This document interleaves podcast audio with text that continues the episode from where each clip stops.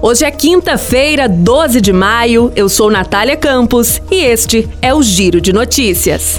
Um pedaço da história da estação ferroviária João Felipe, no centro de Fortaleza, onde agora está a Estação das Artes, veio à tona em fevereiro deste ano em escavações feitas no local.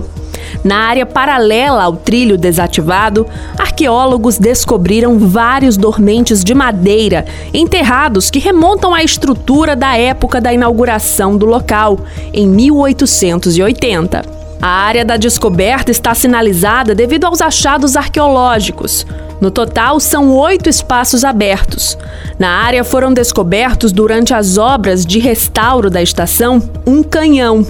Na década de 1970, outros três canhões do século 17 e 18 haviam sido encontrados. Fragmentos de garrafa, de grés e de vidro, cerâmica e fragmentos de faiança de procedência inglesa.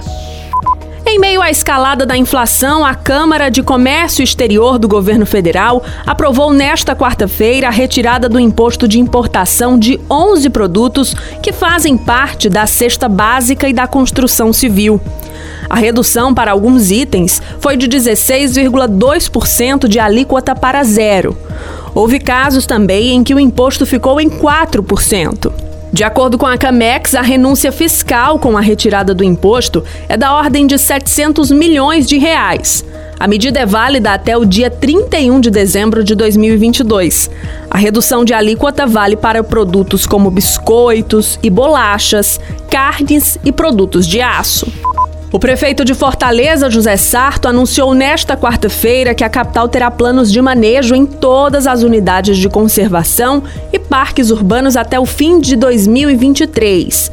Dentro desse planejamento está prevista a atualização do documento da Área de Proteção Ambiental e Parque Natural da Sabiaguaba. Ao todo, 24 parques urbanos serão contemplados, entre eles o Parque Raquel de Queiroz e o Parque Rio Branco. A estratégia busca nortear as políticas ambientais e garantir a conservação de territórios protegidos. Em anúncio, Sarto divulgou que está sendo finalizada a preparação do edital para a elaboração de planos de manejo para cinco unidades de conservação, bem como revisão do plano da Sabiaguaba.